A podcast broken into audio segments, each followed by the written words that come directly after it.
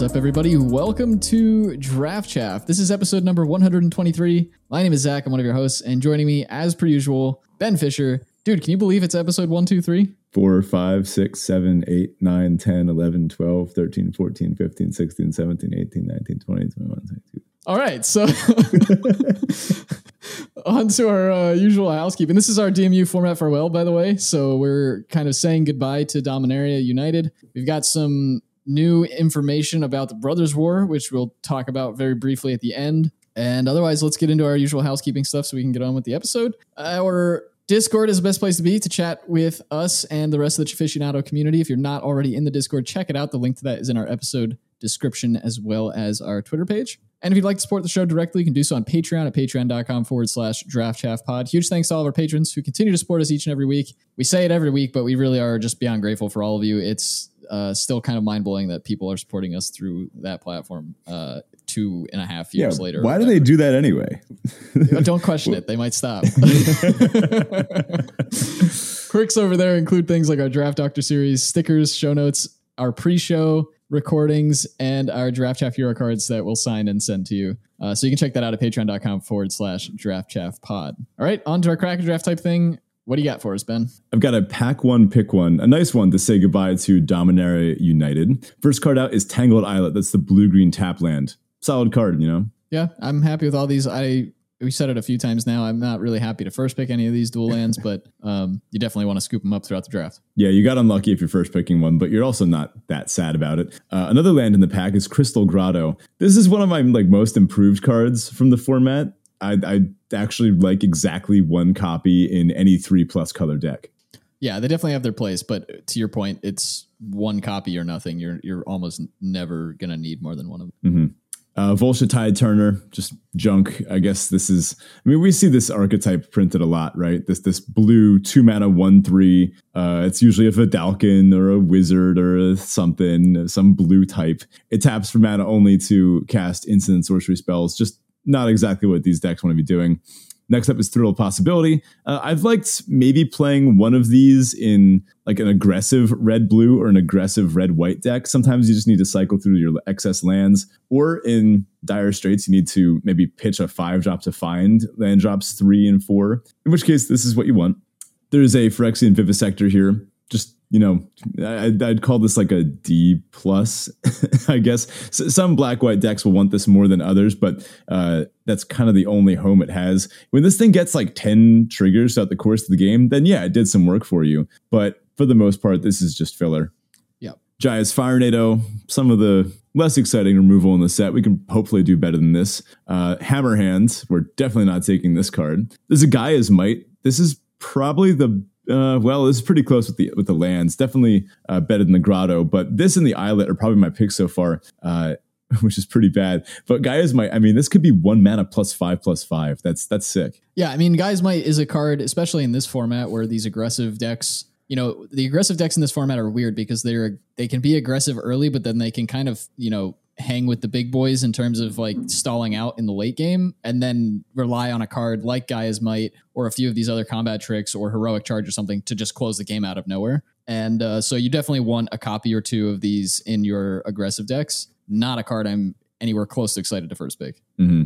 Benalish Sleeper in, I guess, like the mid black-white decks and like the not so great black-white decks. This is just like part of the deck. It's just like a playable. Sometimes you play it on turn 2. Sometimes you wait a little bit and you snipe one of their late drops. In a good black-white deck with a lot of recursion, like Phyrexian Missionaries and stuff like that, one where you're really popping off with sacrifice abilities and triggers, or where you have other ways to get this back, then this becomes a powerhouse, right? Then this becomes exactly what you want to see, where you've gone wide and your domain opponent, they tap out to play, like a Tolarian Terror, and they think they're stabilized. You play this, functionally answering it for 3 mana, which is pretty much the cheapest way to answer a Tolarian Terror in the set, right? And then you just swing for lethal and or a lot. So I really like Benalish Sleeper.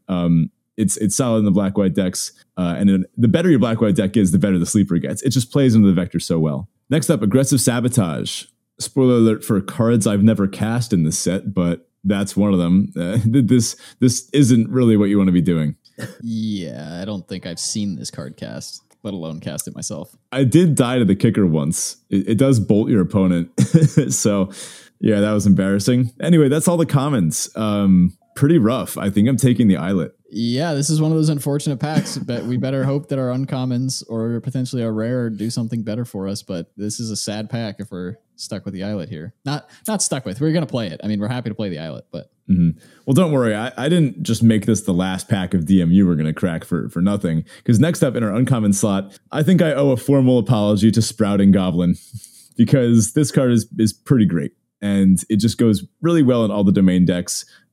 What I didn't think of this as, this is a 3-mana 2/2 that draws you a land. I just hadn't really thought of it like that. I thought this was like some kind of slow engine for the late game with some kind of land sub-theme. It doesn't matter about all that.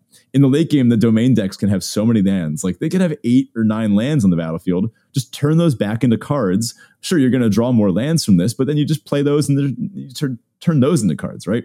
So Sprouting Goblin, I've actually played one of these in like a red-white deck where, again, sometimes in the late game, you just need a few extra cards and then a 2-mana 2/2 that can draw you some cards by sacking like your 6th or 7th lands. That's just, a solid way to spend the late game. So Sprouting Goblin is definitely the pick here by a lot. Let's see if our other uncommons can unseat this. We've got Rada, Coalition Warlord. I don't like Rada that much. She's just a stat beast, right? I mean, just dies to removal.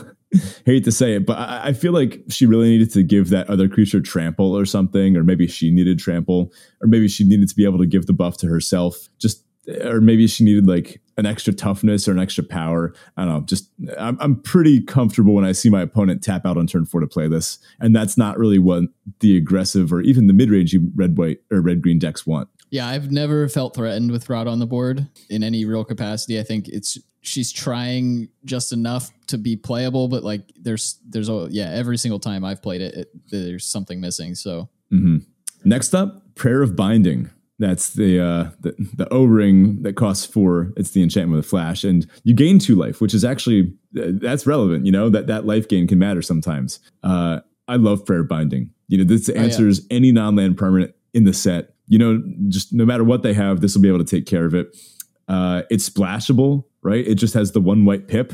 I believe this is the pick so far over Sprouting Goblin. Yeah, I don't really think it's close. I'm just taking Prayer Binding and not looking back. Mm-hmm. I figured this might be up for debate with the Goblin, because people might say, oh, well, it's like the domain deck, but the Prayer Binding, that also goes in the domain deck. And then it also goes in the blue-white deck, and it goes as the top end of the red-white deck. Whereas the Sprouting Goblin is at its best. Its vector most aligns with the domain vector, right? So I did take the Prayer Binding here. And that doesn't bode well for our rare, or should I say our mythic. It's the World Spell. And I picked this pack because, honestly, there's just a bunch of rares and mythics and even some uncommons in this set that just didn't matter, right? There's like whole cycles of rares and mythics that had functionally no impact on the format, and I kind of liked it. It was a nice change of pace where, like, every once in a while you'd have that very niche rare that you would take first and you would be able to make it work, or maybe you'd check your creature count and you notice you have 6 soldiers, so you take the Soldier Lord. But for the most part, they just didn't contribute a lot to the format, and I liked it. There were less of these just naturally win-the-game bombs. And not to go too Ben S here, but like, I think the format was better for it. Yeah, let's put a pin in that. I have a few thoughts on that as well, and it goes nicely in a particular category that we're going to talk about later. So let's pin that because I think you're onto something there. All right, on to our Teferi Tibble. This is our Roses and Thorns style of segment where Ben and I share a high and a low from the past week. So what's up, Ben? Let me start with my Tibble. I have gotten no sleep recently. I'm just so exhausted. I was telling you a bit before the show, I've got a bit of a problem where I tend to trade my own sleep for like efficient work and like getting stuff done for school. So, for example, I wanted to make this really good activity for today. And yeah, I know it got a little last minute, but I wanted to make this really good activity for today. So I stayed up until like 1 a.m. last night perfecting it. And the students had a great time with it today. And it was awesome. And the other teachers were like, oh, that was pretty great. And it was worth it. Except for the fact that I got like 5 hours of sleep. And hopefully I'm not going to repeat that tonight. Maybe we should have have an episode about this or something. I don't know. Maybe like a mental magic. We'll see. Now, my Teferi, I'm finally cashing in for a long needed upgrade. I've had the same phone for like 6 years, I think. 5 or 6 years at this point. And I showed Zach over the camera. My case that I've also had since I got it is literally falling apart. Like, this was an OtterBox, and just the outer layer has just like it's not dry rotted so much as it's like you could just rip it to shreds and it would just fall off. You could probably, like, a strong breeze, a strong enough gust of wind could destroy my iPhone case. And at this point, it's finally time to upgrade. So it feels pretty good, you know. I'm excited to not have a home button anymore. I hear that's all the rage. Yeah, it's pretty nice. Which phone did you upgrade to? I got one of the 11s, so not like the most recent model, but definitely a few generations. So I'm excited to have, I guess, a good camera on my phone for once. I won't have to keep asking my friends to use their phone cameras anymore. I'll be able to actually use mine. So it's a small Teferi, but you take the wins where you can get them. Yeah, sure. Congrats. My Teferi this week is that I'm moving this week, and you may be wondering why that's a Teferi, but don't worry. It's also my Tybalt, because I hate moving. It's one of the top 3 least favorite things of mine. And yeah, I'm going to have to do that, which sucks, but I'm very excited to get into my new place and, you know, actually be able to kind of set certain things up the way I want to and have some amenities that I've gone without for the last 15 months or so. Very excited to get into the new spot. So hopefully the move itself goes well, nothing breaks, and I can get set up and situated before the work week starts again, because I do work from home. So I kind of have to reconstruct my office in like a very short frame of time. Yikes. Yeah, fun. Yeah, that'll be something. All right, on to our listener question of the week. And this week, our question isn't really a listener question in our usual term of phrase, I guess, but... So last week, if you caught last week's episode, we did like a little bit of a pseudo mailbag in that we just talked about a bunch of like spooky autumn Halloween themed sort of topics. One of the things that came up was our favorite fall foods. And I mentioned that I recently made my butternut squash ravioli, and a lot of folks have been asking for the recipe for that. And I will try to type something up and put it in the Discord for that, because I don't actually use a recipe per se, but I'll describe kind of the process for you here. So it starts with the pasta. You got to have fresh pasta, none of the store-bought stuff, especially because it's ravioli. So you have to be able to fill it and everything. And I'm sure you could probably buy like ravioli pasta or something and just fill it yourself. But I make the pasta from scratch. I use a recipe that I get on the Food Network's website, but basically it's eggs, flour, and water. You kind of just mix them together until you get a texture that is roughly pasta textured. I do it with, my KitchenAid, so it uses the dough hook and kneads it together that way to start, and then once it's a workable texture, you can knead it on a cutting board or something. When you make it, then you wrap the dough in plastic wrap, throw it in the fridge to proof, or you can leave it at room temperature too. I tend to put it in the fridge, and then you do the filling. And the filling is basically, I just take a butternut squash, cut it in half, clean it out, dice it up, throw it in the. You don't have to dice it, but I do because it cooks faster. Throw it in the oven for about 30 minutes. With some salt, pepper, just lightly seasoned. And then you let that roast. After it's roasted, you put it in put it in a food processor with butter, cinnamon, bit of sugar, a little bit of aromatics, like some sage, some different herbs and such like that, garlic, and you've processed that all together. So it comes together nice and smooth. Once it's all smooth, you spoon it into... You roll out your pasta dough, spoon it into sections on the pasta dough, use like an egg wash or water to kind of make a seal, seal them together, cut them up, and throw them in boiling water. So that's kind of a rough approach to what I do for that. And then while they're boiling in the water, because fresh pasta boils like super quickly, or cooks rather super quickly. It's like 30 seconds and you're done. While that's going, I will get a brown butter sauce going, which is essentially just butter in a pan, throw some sage leaves in there, whole sage leaves, and let it just... more or less burn. Don't quite let it burn, but browning butter is basically just do that. And then the fats kind of separate out and you get like a nice nutty smell texture. It goes kind of a dark brown color and you'll see like little specks in there. Keep those in the sauce because that's part of the deliciousness of brown butter. And then you toss the ravioli into the brown butter sauce with a little bit of the water that they cooked in. when you cook pasta in water, the starches get released, and then you kind of use that as a binding agent to make a sauce later. So a little bit of the pasta water, ravioli in the brown butter, and mix that all together, and you've got a delicious butternut squash ravioli. So this is just a food podcast now, right? Dude, I think we need to do a side like a side food podcast, but that's neither here nor there. Like I said, I'll try to put an actual recipe together that you can follow and throw it in the Discord, because I know folks have been wanting to see that. So, well, let's get into our main topic, which is, the Dominaria United format farewell. So long, Dominaria United. Hardly knew you, to be honest. It feels like this set went pretty fast, but I know that's probably just in comparison to how long we were on Streets of New Capenna, which was like an absurd long time.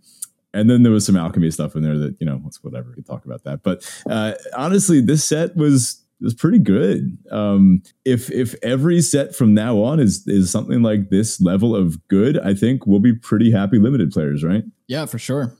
So we're going to go through our Chaffee Awards for various topics. And, we're curious to kind of hear what you, the listener, thinks as well. So if you agree, disagree, or maybe you have a Chaffee of your own to suggest it, let us know in the Discord. First up is the Chaffee for the most powerful card in the format. And powerful, maybe we could do to define a little better, because, I put Sheoldred first, but then I stopped and I said, Wing Mantle Chaplain? Yeah, this is a tough one for this set, which is fun because it's not usually a tough one. Most sets we have like a windmill slam card that we just put in this category and we move on. Mm-hmm. This one, we do have to define powerful. If you're talking about just like a single card that's most powerful, let's put it this way. If we're talking about a single card with the strongest vector, then like in a vacuum, then probably Sheoldred. When you give it support and you're looking at it in the context of a deck, probably Wing Mantle Chaplain, I think. And then also, if you're looking at like 17 lands win rates, I haven't looked at them yet, but I imagine Wing Mantle Chaplain is probably the winningest card in the set. Don't worry, I've got them up. So if you look at games played win rate, Archangel of Wrath does sit at the top, followed by Sheoldred, Squee, interesting, Sarah Paragon, and then Wing Mantle Chaplain, above a good chunk of rares and mythics. So these are all pretty close within percentage points. Archangel of Wrath is 61.2%.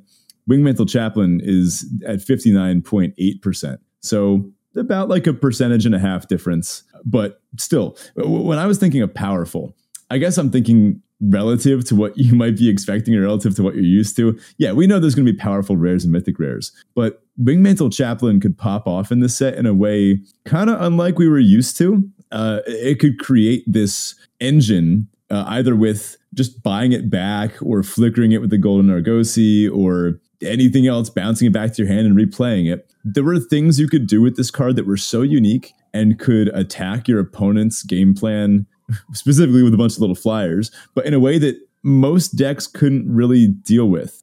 In fact, I started taking some of the the -X/-X effects, like the little uncommon one. I started taking those a little bit higher, especially for best of three games, where I knew there's a chance that I run into a Chaplain deck whose win con is smack me in the air with 10 1-1 birds.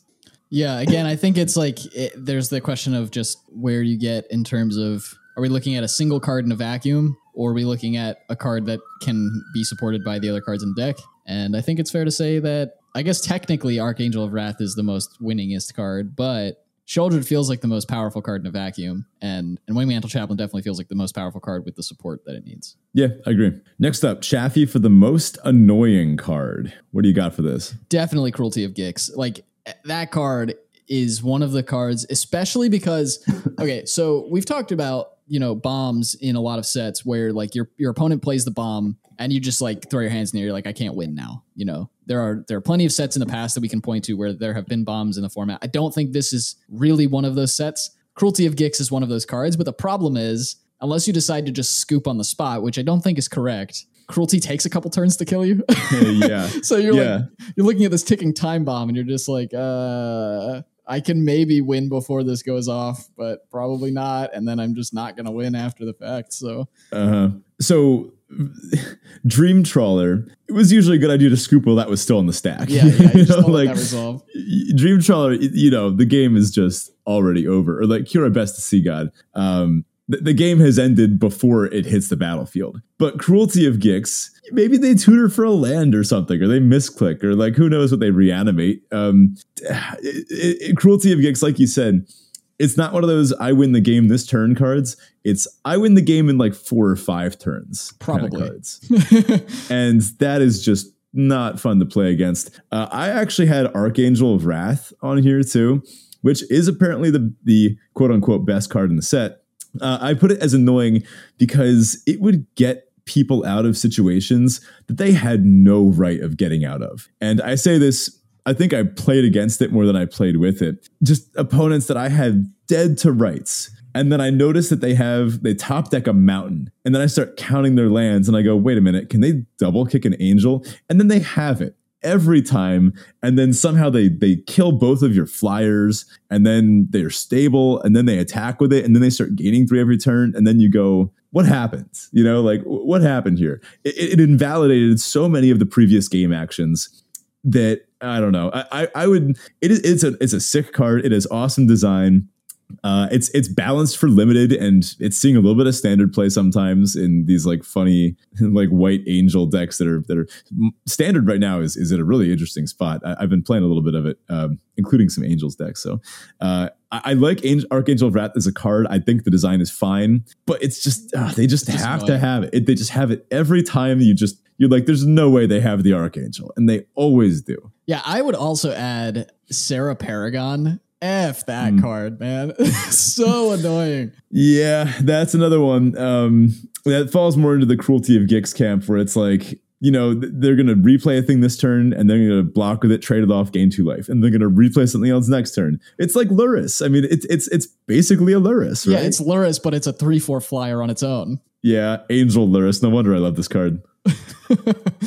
Yeah, it's really annoying. Love the art, love the effect, love the card in and of itself. Very annoying to play against. Next up is the Chaffee for Best Jank. Now, for me, I kind of feel like a whole lot of stuff was just like janky, but really good in this format. Like Domain in and of itself just kind of feels like an archetype or a mechanic that should be janky, but just worked. And I loved that. So I didn't put anything. Yeah. I didn't actually give an award for Best Jank because I feel like it's just too big of a tie. Like there are too many cards that could fit into this category. Fair.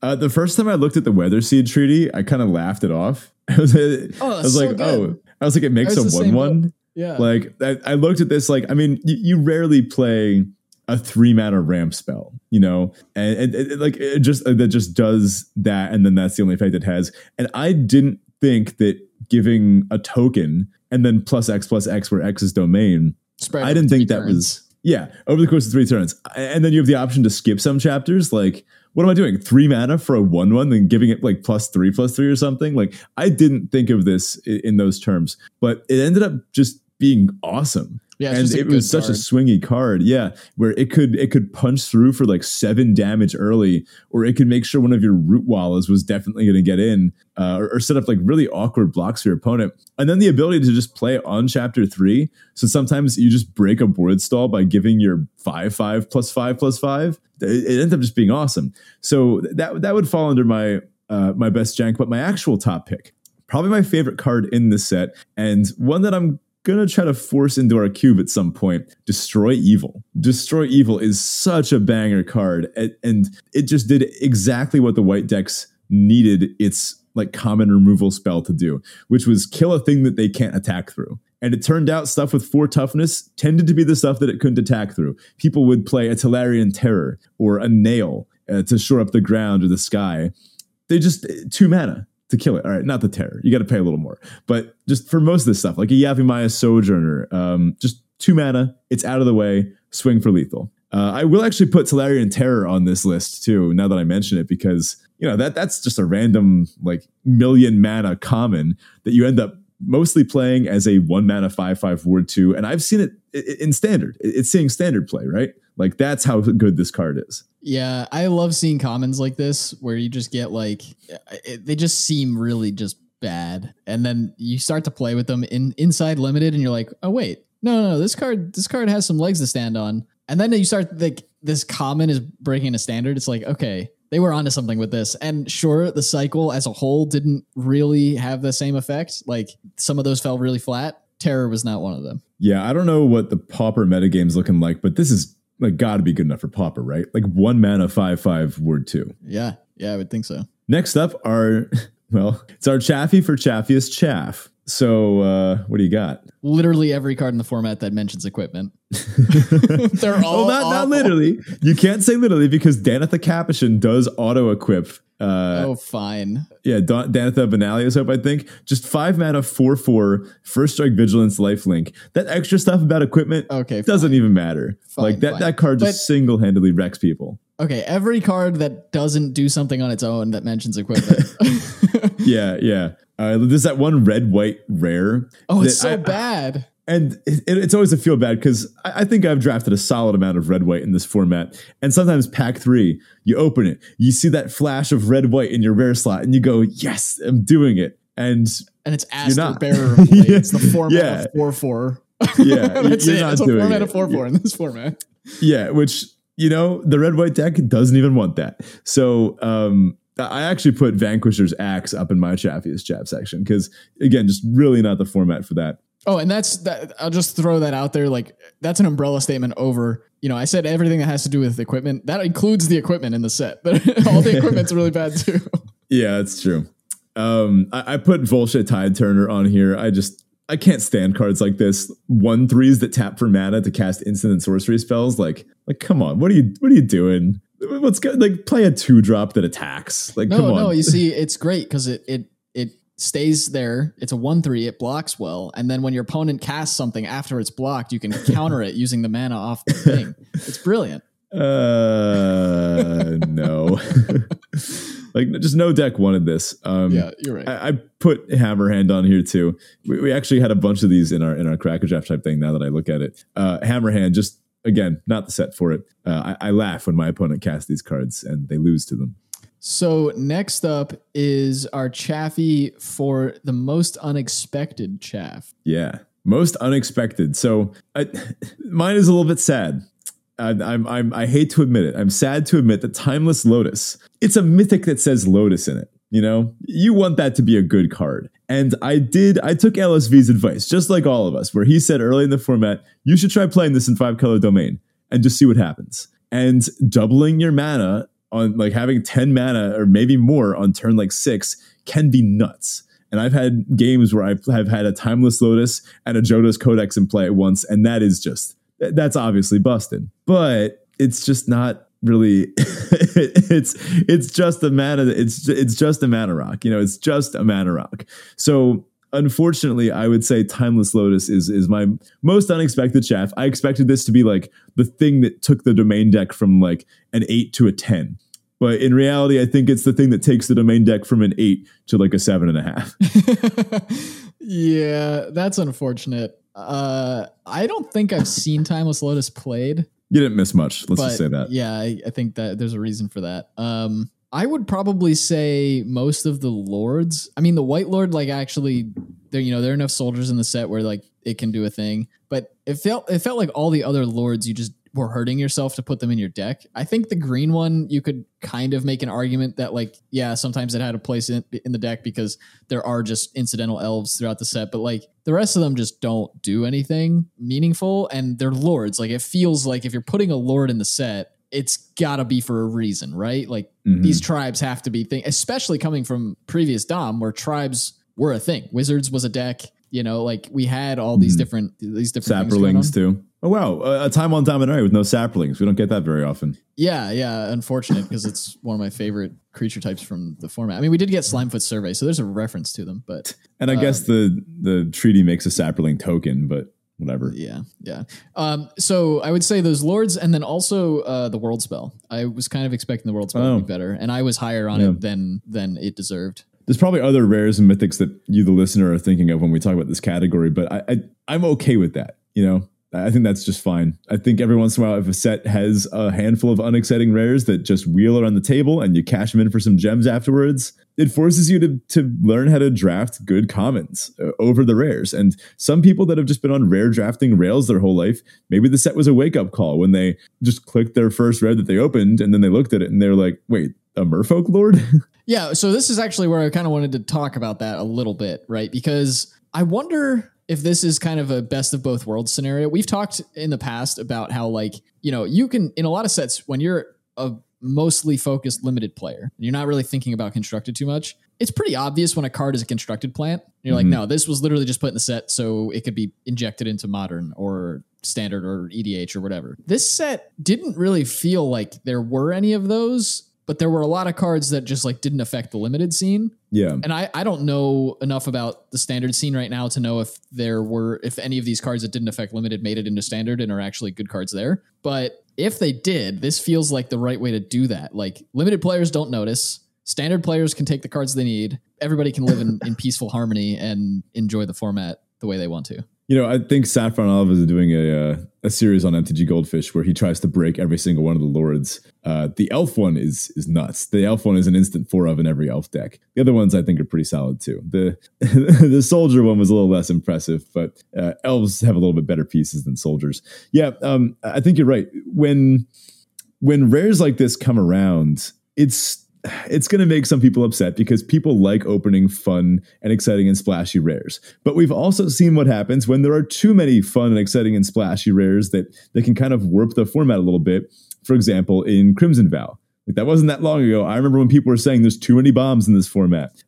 We have to give credit where it's due. There's not a lot of bombs in this format that just instantly reshape the game. Even some of the best cards in the set, like Archangel, that is a beatable card. Right? Wing Mantle Chaplain is a beatable card. Like I have beaten these cards. You ever counter a Wing Mantle Chaplain with Essence Scatter? It's sick. Like it's not that hard either. That's a common. Anyone can do this.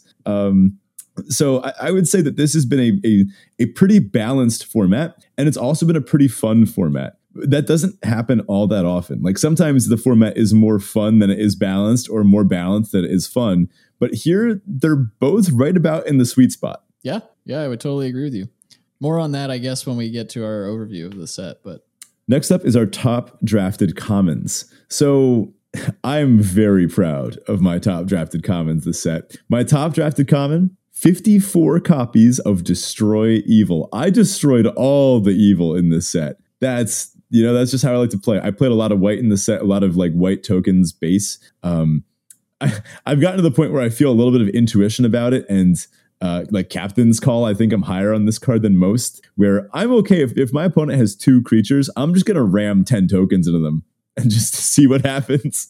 And I usually win, so it's been working out pretty well. My second top comment is Benalish Faithbonder with 46 copies. This is incidental to the fact that I've been playing a lot of white. I don't take this card highly, but I do take this card in case I end up needing extra 2 drops. But it's not the one you want to play. I will say when you can enlist a 2-power creature, this is a 2-mana 3/3 vigilance, and that can be pretty strong. And my last card, which I'm again very proud of, 37 copies of Maria's Outrider, which I've discovered a little bit of a life hack for. This is a great card in the Domain decks, right? Domain plays like 2 to 3 of these very happily. I'll play 1 or 2 copies of Maria's Outrider as a top end for my like red, blue, and red, white aggressive decks. And I just really like having that 5-mana 4/4 deal 2. Like that is actually what that's actually what those decks need sometimes. Yeah. It's a nice way to close out games, and you're just like, smack you for a bunch, Mirror's Outrider, you're dead. Mm-hmm. And those decks, they need some beef sometimes in the top end. Like if you're going too wide with tokens, sometimes your opponent plays like a 2/3 lifelink, and you're like, well, I need a trick or I need something bigger. And Mirror's Outrider is perfect for that. Yeah. I'm curious too. I don't actually recall if 17 Lands gives us this data, but I would be very curious to see how many times you cast Destroy Evil. Let's ping Circovitz on this one. That we might have to dig into some data for. Well, in any case, my answer or my chaffee for top drafted commons is the shrug text emoji thing. Because I drafted most of this format on a different computer than I usually do, and I couldn't get 17 Lands working on it and didn't give it the attention. It's not really 17 Lands' fault. It's more my fault that I didn't give it the attention, because they're very, very good about getting back to you with help, and their Discord is very vocal about helping people. I just didn't really put the time and effort into making it work, so I lost a lot of data on this set. So I don't really know what my top drafted comments were. If you had to take a guess, what do you think one of them might be? Honestly, it might be the Vinewall. I drafted a lot of copies of the Vinewall. That's a solid one to have. So next up is the chaffee for the worst bad card to lose to. Oh my God. How I didn't even see this. Do yours first. Disgusting. I picked Love Song of Night and Day because Ben loves playing that on chapter one to draw cards and kill your opponent before they get to cast the cards. And I mostly put this in here just to mess with Ben. I haven't actually lost to this card, but I would be really Okay. Here's the thing. Every single time, this is bad. Every single time an opponent skips chapter one on Love Song of Night and Day, I say, oops. Because clearly they made a mistake. No, we actually had a discussion about this in the Discord a little while ago. It is often correct to skip chapter one, and that's particularly when you're playing against a deck with better late game card quality than you as the aggressive deck. First of all, this card goes only into the aggressive white decks, which is a good chunk of them. I don't love this as much in like the black mid-range like white decks, but if you're playing like a red-white beatdown deck, you want to play this on chapter one. Just trust me. You really do. The data is there. And then you don't want to skip that chapter one because you want to draw the cards and you're going to make better use of them than your opponent because you're more efficient. But if you top deck this in like the mid to late game against the domain deck, you don't want them to have extra cards because chances are their cards are better than yours at that stage of the game. So then it kind of flips back on its head where at that point, them drawing cards becomes better for them. Like if you are in a top deck war and you drop this on chapter one, your domain deck opponent is like, oh, goody, I'll top deck my Urborg Repossession and like a Bortog Bone Rattle. And then you're top decking like a 2-mana 2-2 and a 3-mana 2-2 flyer. And that's just not a fair match. So be careful with how you use this power, but use it wisely and know that if you use it correctly, you will win a lot of games with the chapter one of Love Song of Night and Day. Just I'll get off my soapbox now. I was about to say, I didn't realize that I gave you a soapbox when I put this card in here, but you know, good PSA for the folks listening. Yeah. My worst bad card to lose to is actually also, funny enough, a self-dig at Heroic Charge, which I love playing. But Heroic Charge, you see your opponent, they're playing a bunch of like little dorks, and you're like, okay, I got plenty of time to stabilize, and then they hit attack all. And you go, uh-oh. I better start adding up their power and then multiplying the number of creatures and then figuring out how many. It's when you're getting overrun, Yeah, and when you're getting overrun, it's never a fun feeling. You can set up optimal blocks, but chances are they aren't even that optimal. So it's not a bad card. It's just not a good card. It's a very niche card. And when you lose to it, it feels bad. This one I don't feel as bad about as I do the Angel because I guess I've been on the offending end with Heroic Charge more than I have the receiving end of it. I've been killing people with this bad card quite a bit, and opponents I can only imagine they feel bad about it. Yeah, I think it's more fair to say that this is a niche card, as you mentioned, than a bad card necessarily. I actually love Heroic Charge in this format because it gives exactly what I was talking about earlier, where those red-white decks have that ability to chip in for damage early and then just pause, hold down the fort, not let your domain deck opponents do anything on the ground, and then suddenly Heroic Charge, swing with everything, you're dead. And that's just a cool little feature to the aggressive decks in this format that we don't typically see in aggressive decks in other formats. Next up is Chaffee for our pet card of the format. So not necessarily a creature you want to have as a pet, that's coming up later, but the pet card of the format for you. What was yours? Probably Soaring Drake. It just does everything you need it to do. It's reliable. It's efficient. It's killing your opponent in the air. Yeah, it just, I don't know. It's simple, but it's everything I'm looking for. Yeah, it's a nice little 2/3 flyer. My pet card, I think I got to go with Cleaving Skyrider. I feel like I never see anybody else playing this. Not really sure why. I mean, I feel like I've cast way more copies than I've seen my opponents cast, which is in a big part due to my white-red tendencies. But when you attack your opponent with 11 tokens and they're at 11 life and you flash in Cleaving Skyrider before blocks, it's so sick. It's like playing with Ember Cleave all over again. You got to believe in the Cleave. And for some reason, I don't know, I feel like this card just hasn't been getting the love it deserves. I love Cleaving Skyrider. Yeah, you're probably just drafting them all so nobody else can play them. I am not passing these.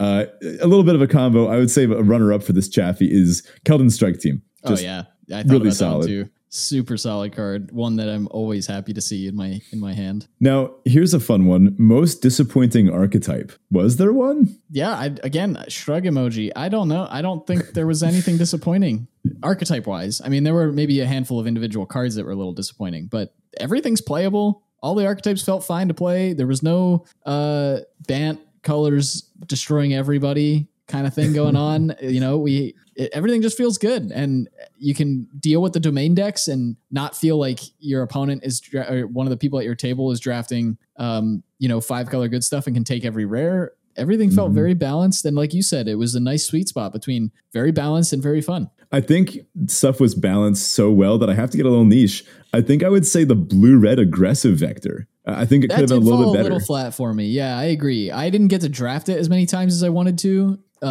So, I might have wanted a few extra samples to kind of have to talk more about that. But I agree. And in general, I think that I was really excited about that archetype going into the format, and I just didn't really do anything with it. So I actually would argue the same for black-white, to be honest. Mm. Yeah. So, and these are the ones that are fine, like blue, red, black, white. These are solid decks. They just don't, maybe they don't go quite as big mode as like the domain deck, or they don't kill you quite as fast as red, white. So they don't seem as efficient, but these are like balanced, solid decks that if I told you you're about to play a really good black, white deck, you're not that unhappy about it. Yeah. You still feel fine. Next up is our Chaffee for creature you most want as a pet. And for me, that would be Phoenix Chick. Come on, you Shocker. Guys saw this coming. Yeah.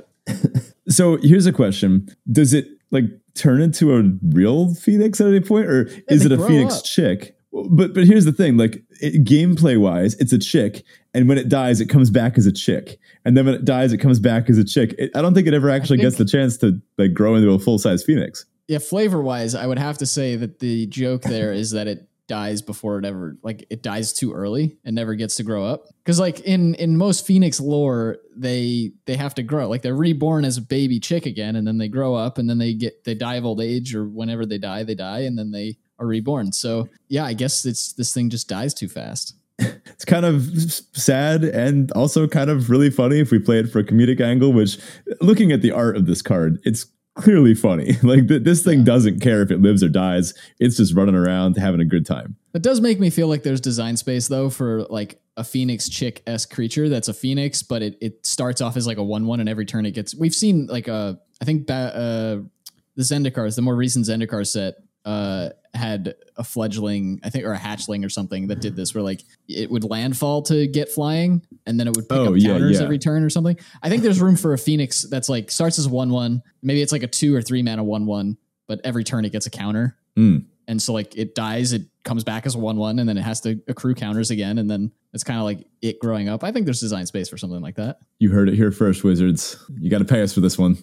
I would, this is a bit out of left field, but I would go with Tide Pool Turtle. I know I'll usually go for like a big, cool something or other, or something cute and cuddly, but Tide Pool Turtle, have you looked at this thing? It has a pool. Yeah, I was going to say, I feel like that's super you. Yeah, the only thing it's missing is like, 10-foot waves that you can surf.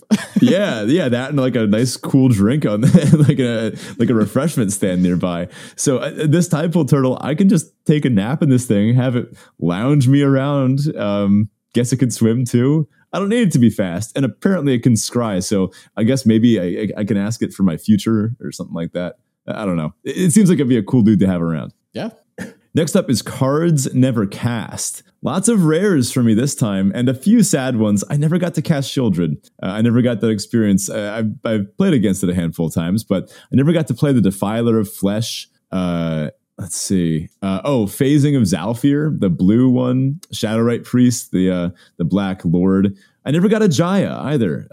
Same with Urborg Lorgoyf. I never got their Unjoda. I passed the opportunity to play Silex because I just didn't really feel like it. And the Blue Djinn, I don't think I got around to that one. Okay, I did get to play the Blue Djinn. Really good card. Hard to lose once you've cast that card, but it is possible. It's another one of those rares that's not just going to end the game. I didn't get to cast most of the Defilers. I think the one I was most looking forward to playing that I never got to play was the green one, because that card just feels so easy to snowball with. Mm. Sheoldred as well. Never cast Sheoldred. And I didn't get to cast any of the Planeswalkers. I never drafted a single copy of any of the Planeswalkers in the set. Hmm.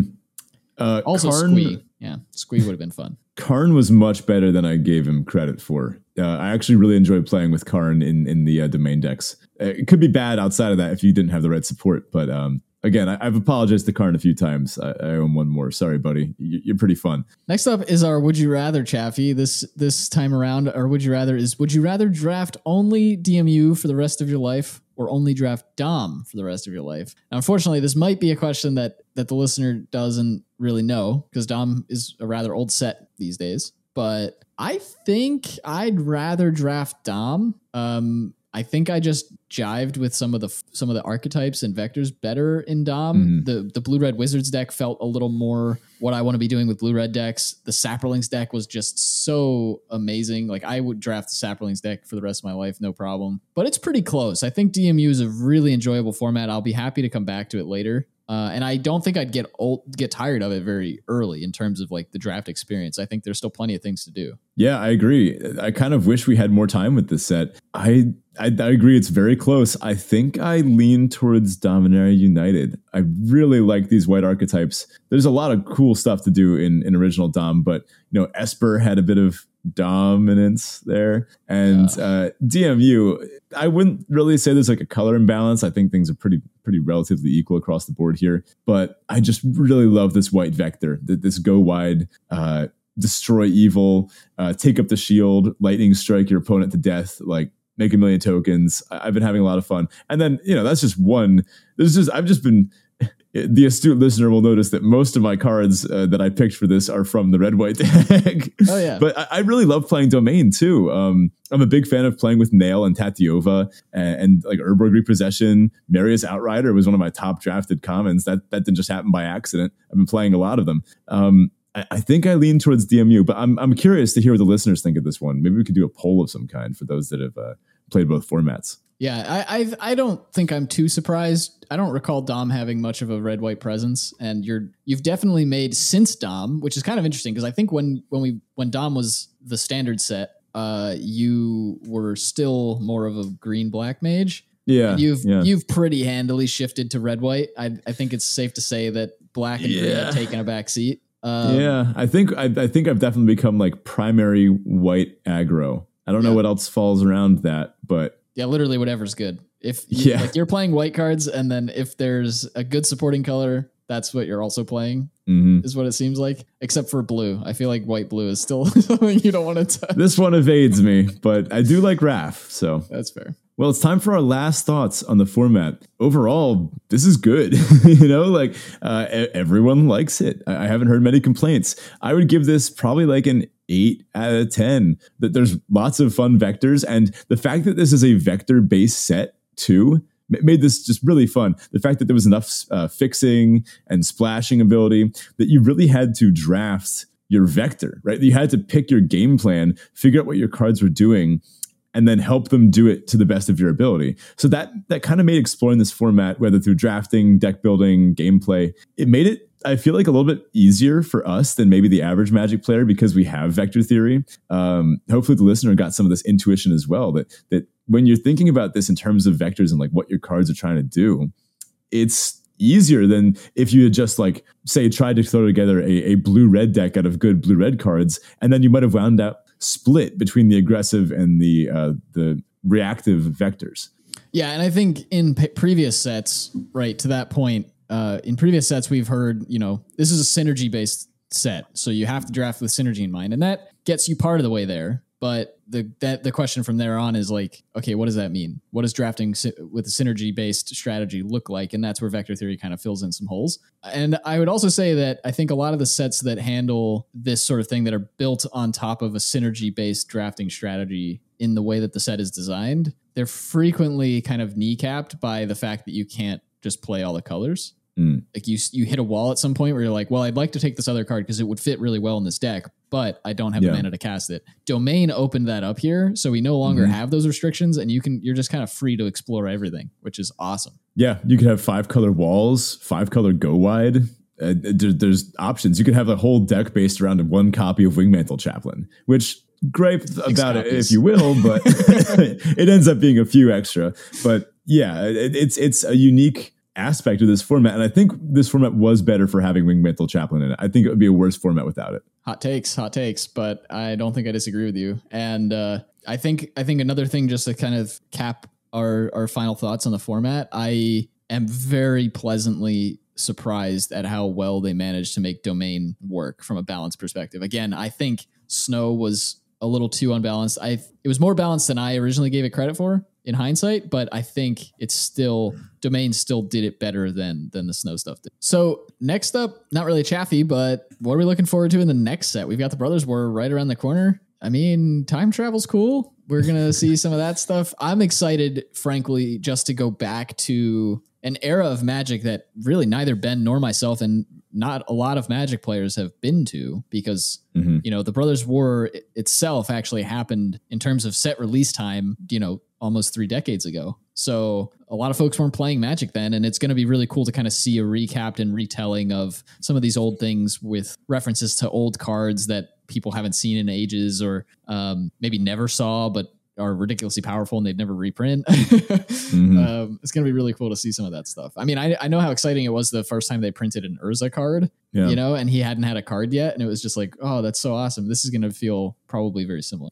Yeah, I was hoping they would just take the uncard Urza's severed head and put it into standard, but I guess we're not getting that. Now, what I do think that we're going to get, this is a hot take maybe, I want to see the Urza lands in standard. I think it'd be sick. Were they not confirmed? I thought they were confirmed to be in the set. Wait, were they actually? I thought they were. Oh, I feel like they're, I don't know. Okay, well, either way, I'll put that one down. If that is true, then I'll feel pretty good about myself. Or maybe I'm lying about all this. This is just a bit so people think I'm clever. I don't know.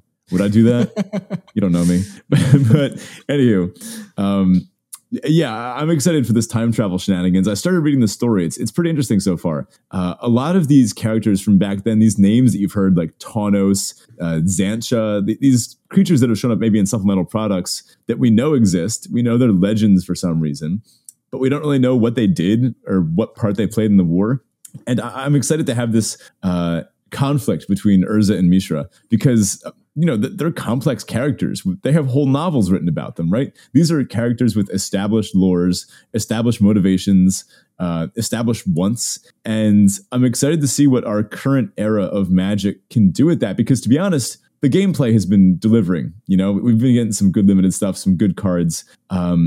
The supplemental team stuff about like all the lore and art and flavor and even the cinematic intros, they've been delivering too. And like they've been pulling people in. And I think going back to the Brothers War, I'm excited to kind of get pulled into this era of Magic that, like you said, we haven't gotten to experience yet. Yeah, it's also likely going to feel, well, and maybe it won't, because again, I don't know too much of the lore from the way the original Brothers War telling happened, but it might be a nice little break from the Phyrexian stuff before we get like really thrown into a lot of the Phyrexian stuff after, you know, with the sets coming after the Brothers War. So that might be a little bit refreshing too. There's going to be a few Phyrexians back then, but they're going to look pretty different than they do now. Yeah. We're not going to have Sheoldred and all them. Right. Yeah. Yeah. We would, I mean, it's pre-New Phyrexia. It's obviously going to involve the Phyrexians, because that's half the reason Teferi's going back in time to check out that whole thing in the first place. But yeah, I don't know. I think I'm hoping it's going to feel refreshing. Something I am hoping for, giant robots. We've had those confirmed in kind of the art demo. There's going to be some sick looking robots in this set. Some, not so much so like the mechas like we had in, I guess in like Kamigawa, but more so like Iron Giant type war machines. Not that Iron Giant was a war machine, saying that would be a gross misinterpretation of the Iron Giant movie, but I'm talking like towering, massive metal behemoths designed for war. That's a better interpretation of the Iron Giant movie. Maybe some of them will turn out to be pacifists. How about that? That maybe we'll get like a Neon Genesis Evangelion reference. I'd be pretty stoked about that. I doubt we will, but a guy can dream. Also, just gonna cap this off with, I am thrilled that the Mad Lads over at Wizards gave us the set symbol, or not the set symbol, but the set acronym of bro. Yeah, bro. It's gonna be so good, bro. Yeah, you want to go draft some bro? Oh god. Let's wrap this up. Well, if you want to chat all things Brothers War and talk about the lore, the cards. We're going to be getting tons of spoilers soon, as Wizards is wont to do. So check out the Discord. It's the best place to be for all that. Link to that is in the episode description as well as on our Twitter page. If you'd like to support the show directly, you can do so on Patreon at patreon.com/draftchaffpod. And if you'd like to find us outside of the Discord, you can find us on Twitter at draftchaffpod. Thanks, folks, and we'll catch you next week. Later, bro. Okay, before we go, I did something this week that I haven't done in a long time. I bought a concert ticket, which is just that is something that it's been a while. Before the pandemic, I used to go to a ton of concerts. For the listener, I listened to a lot of I guess we'd say indie rock, indie pop, that kind of thing. And I found out that one of my favorite bands, the 1975, they're on tour. They happen to be playing in Camden, which is pretty close to me, in 2 weeks. And as it turns out, several of my friends are already going. So I just snapped up a ticket right away, not looking back. And in a similar vein, I don't know, did you see that there's a new music festival in Atlantic City, which for the listener is very close to where we're from? Zach and I are from maybe 25 minutes outside Atlantic City in South Jersey. Did you see this festival? No, I am not a huge fan of live music because look, I do appreciate the concert vibe in and of itself, I suppose, but I'm borderline an audiophile, and the drop in audio quality at a live concert compared to a recording just bothers me. Okay. But you're not at it for the audio quality's sake, right? So yeah, but I'm too introverted to be there for any other reason. Okay, that's fair. I guess I'm the exact opposite then. Click this link though. You got to see some of these bands. So the headliners are Blink-182 and Paramore, which I'll admit, okay, that might be a bit more 2014 than I tend to be. I'm excited to hear Haley Williams. I've never heard Paramore before, but Bleachers is another of my favorites. You've definitely heard Paramore before, not live. No, live. I mean, I've never heard them live before. I've never been to a Bleachers concert before, so very excited about that. Japanese Breakfast, I'm excited to hear. Front Bottoms, I haven't heard before. Beach Bunny, Motion City Soundtrack, haven't heard these ones before. Always wanted to. Happy Fits, I'm a huge fan of. Seen them 5 or 6 times already. That'll be great. And then it's always fun to discover some of these random smaller bands. Oh, I just noticed Slaughter Beach Dog. Oh, that's going to be great. And then a bunch of these other ones. There's a band called Hot Milk and Oxymorons. I don't know what they are, but they have fun names, so they'll probably be good. Yeah, so I'm looking at this list. I literally only know 3 bands on this list. Which would maybe be a good reason to go, but I don't know. So I don't typically do live music, but this is cool because it's very close. This is a festival in Atlantic City. Super stoked for it. It's going to be a great time. So, to the listener, my question for you is, what kind of music do you listen to? We haven't had this discussion pop off in Discord. I don't think, at least not in ages. So I'm curious, would you come to this, as the listener, or is this, it's just mid? Oh, also, I mean, if you're gonna ask if they're gonna go, you should know it's on the beach because that's Atlantic City. So the whole festival's on the beach. So fun. All right, now later, bro.